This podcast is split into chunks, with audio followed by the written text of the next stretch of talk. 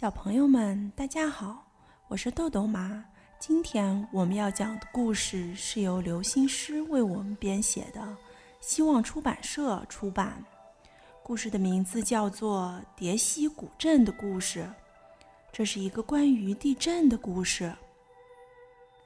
这里是四川，这里是岷江上游的一个美丽的小镇，这里的传说可多了。这儿有一个点将台，还有一个教场坝。据说这就是杨家将里的佘太君点将练兵的地方。有人说不是佘太君，而是女将穆桂英。不管是谁，都是北宋时期杨家将中鼎鼎有名的人物。杨家将的故事发生在山西省北部的雁门关，怎么会在这儿呢？这就甭管了，人们崇拜英雄，编造一个故事还不行吗？其实这里是四五千年前古蜀族聚居的地方，古蜀族的祖先蚕丛在这儿教人们养蚕，是中国丝绸最早的故乡。灿烂辉煌的三星堆和金沙文明，全都是蚕丛的后代创造的。万山丛中的岷江河谷是最好的通道。古时候是许多少数民族从甘肃、青海一带南下的天然走廊，是羌族活动的地方。这里是叠溪，是山中一个安静的小镇。除了说起谁也不相信的佘太君、穆桂英的神话故事，以及从前只有考古学家才关注的古蜀遗址。几乎谁也不知道这个地方，可别小看了它。这个小镇坐落在岷江东岸的台地上，背靠七珠山，面临岷江，地势十分险要。自古以来，它就是松潘和茂县之间的交通要道，也是汉族和少数民族的商贸集散地，无论经济和军事意义都很重要。这里正好在成都到九寨沟的黄金旅游公路线上，是一个重要的景点。由于这里位置重要，早在汉武帝元鼎六年，也就是公元前一百一十一年，就在这里设置了残陵县。唐太宗贞观年间，公元前六百二十七年到六百四十九年。就在这里修建了一座坚固的驻兵古城。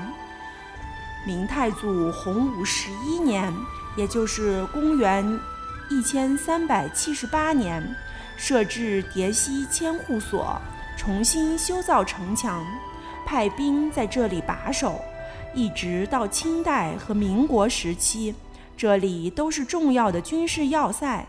传说中杨家将的点将台和教场坝。就是这个要塞的遗迹吧。在历史的长河里，那都是过眼云烟了。随着历史舞台上的硝烟尽散，小小的叠溪逐渐被人们淡忘了。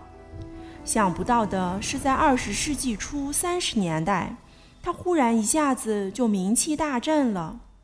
八十年代以来，随着改革开放。它又成为通向著名风景区黄龙寺、九寨沟的道路上的一个新游览点，人们嘴里开始念叨着“叠溪”，经过这儿总要停车仔细看一看它。这一切都起因于一九三三年八月二十五日下午十五时五十分三十秒的那一刹那。突然间，山崩地裂，城毁屋塌，幽静的山谷顿然改观，附近的山河地形发生了巨大变化。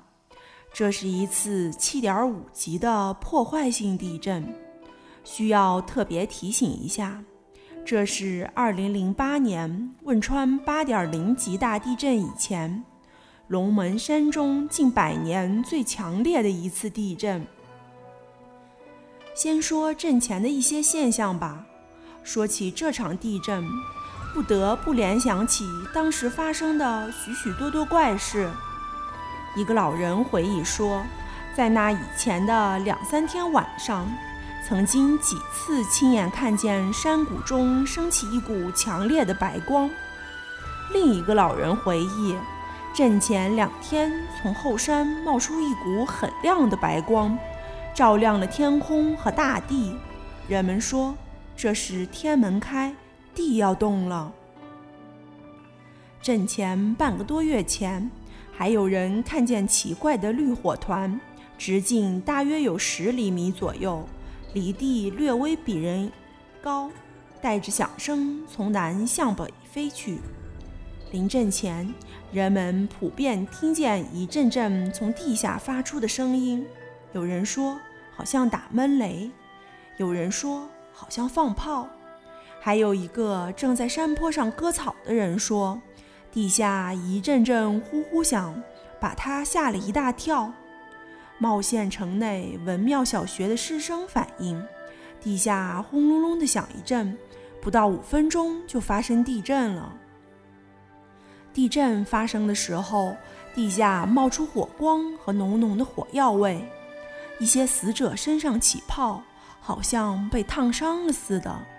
地震前，动物的怪事更多，山上的牛羊赶不下山，有的成群惨叫，不吃草。也不停下来，满山乱跑，简直像是野牛、野羊一样。狗嚎叫，猪不进圈。有的猪吓得发呆，有的拼命翻出围栏往外逃跑。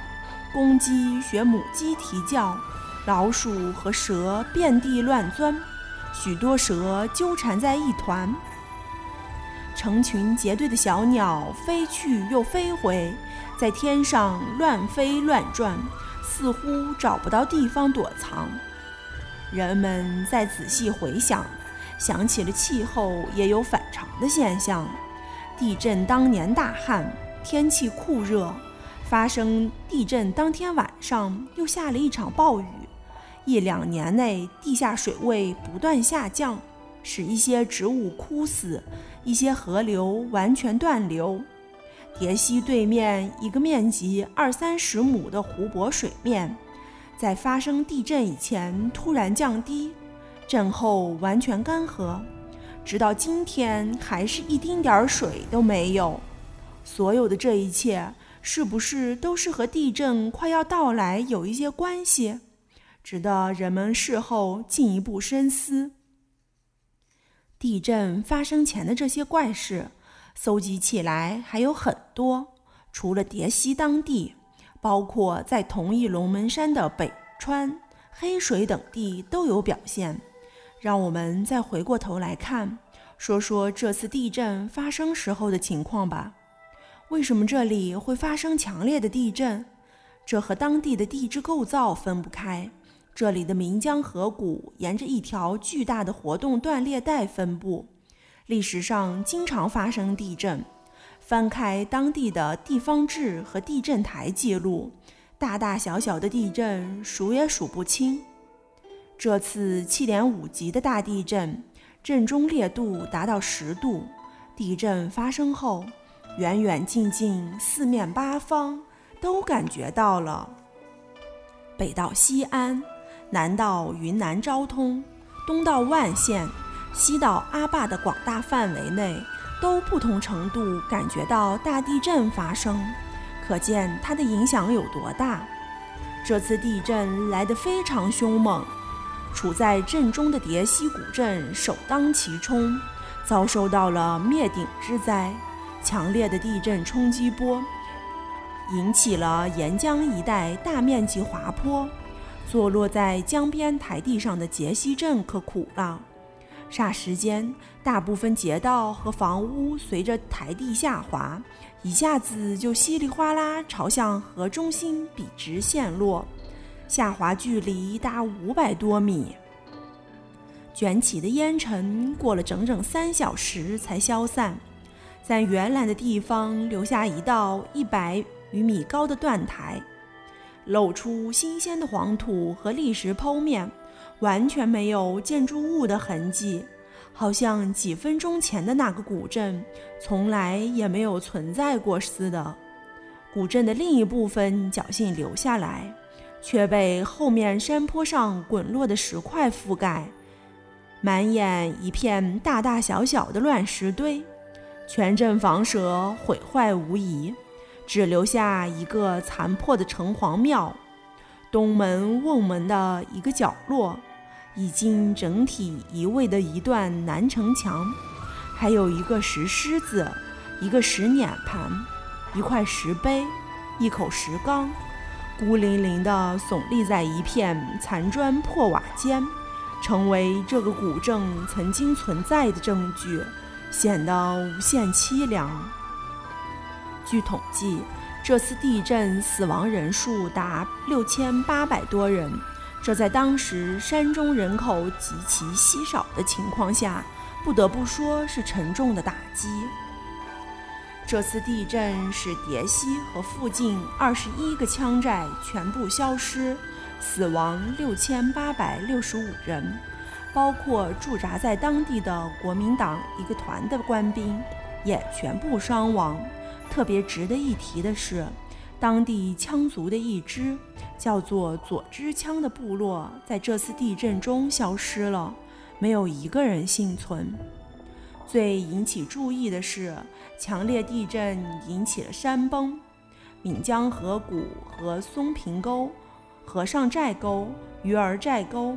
炭烧沟等许多大大小小的河流两岸，发生了大面积山崩、滑坡，无数滚石、岩块和泥土堵塞了河谷，水位一下上升了三千多米，造成十多个地震堰塞湖，其中闽江沿岸的银平崖、大桥、叠溪等三处崩落的土石堵塞了河谷。形成了大小孩子和叠叠溪堰等三个孩子，最大的是大孩子，沿着山谷逶移达十二点五千米，最宽处约两千米，水深九十八米，水容量达到七千三百多万立方米，简直像是一个大水库，是一个罕见的山间大湖。这些湖泊沿着山谷前后相连，成为一组组穿珠状的湖泊。闽江河谷内的叠溪海子、小孩子、大海子就是最显眼的一串。闽江被堵塞后，使得下游完全断流，露出了干涸的河床。上游江水逆流二十多千米，完全改变了原来水流畅通的状况。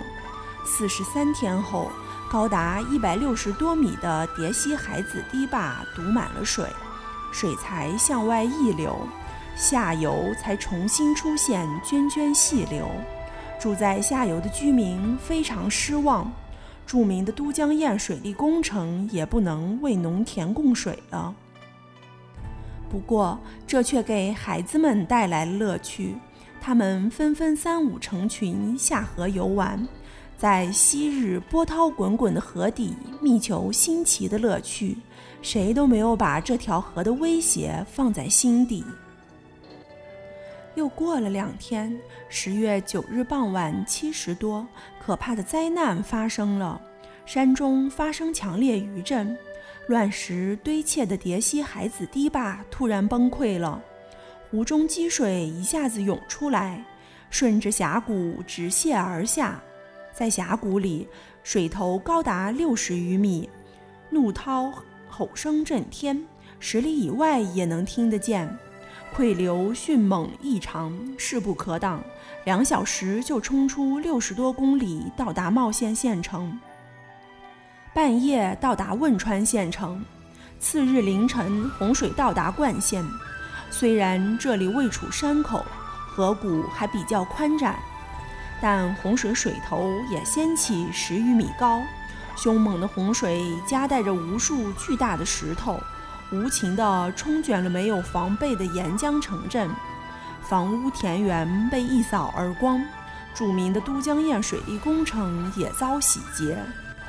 远在二百六十千米外的乐山县也受到洪水袭击，当时人们猝不及防，伤亡十分惨重。又死亡了两千五百多人，岷江两岸地皮也被洪流刮蚀了好几尺。水灾造成主震以后新的重大灾害。叠溪是世界上唯一保存完好的地震毁灭的古城遗址，是研究地震活动的重要现场。地震产生的堰塞湖，成了今天难得一见的旅游景点。这是我国历史上最大的地震溃坝事件，记录进地震历史。以后人们遇见地震堰塞湖，首先就会想到是不是有危险。